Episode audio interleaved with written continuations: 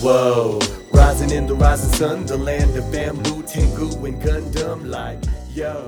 Yo, minasan, it's Manga Sensei, and welcome to the Manga Sensei podcast with your host, John Sensei. And thanks. I really appreciate you coming out, to- checking out my podcast. This podcast is a lot of fun. We're the number one podcast here on Spotify for Japanese, and we're every single day, 365 days a year. I break down world's best language in five minute chunks, teaching you a grammar point each day. Now, this podcast is going to be a little important.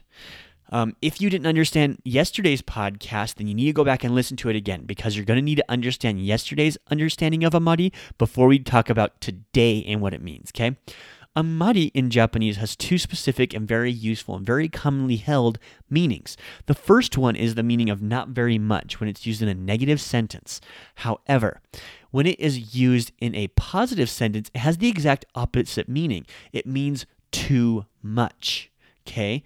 Too much. So if I say something along the lines of, Ben さんが昨日あまりあまり酒を飲みすぎた。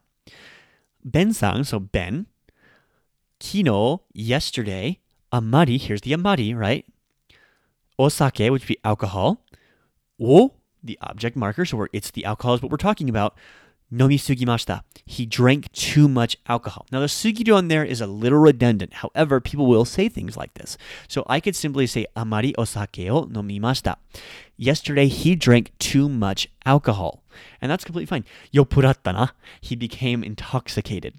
So you can use this for amari too. For example, if I say, John sanga, so John, which would be myself, John san wa あまり話します。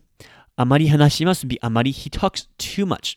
Now, again, people will typically throw the sugiru on the end of this, but it is not required. Sugiru, as I've talked about in a previous episode, means to do too much of something. But あまり話しすぎました would be this guy talks way too much. As I do, because I talk all the time. I talk on the podcast, I talk on the YouTube channel, I talk on the website. I'm just talking all the time. Learn Japanese. Learn Japan 日本語だ。それを man, okay, I'm going to stop, sorry.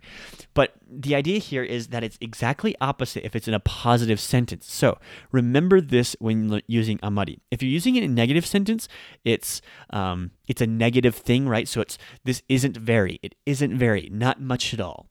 However, if it's used in a positive sentence, it's going to be too much, too much drinking. Uh, or, if- or if I say, you know, something along the lines of 宿題がいっぱいあって、so I have a lot of homework.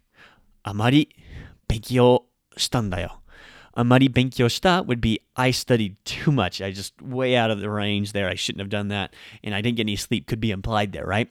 So with that though, I will sign off. I am up on my time. Thank you so much for listening to the podcast. Please give us a five-star rating down below and share us with your friends. Anyone that like to learn Japanese, I'm trying to make this something that everybody can learn from from the beginner all the way to the highly advanced, which is uh, a fun place to be. and you'll get there, I promise. With that though, remember after 10,000 mistakes you become fluent. So, 一緒に間違いましょう。それじゃあ、また明日。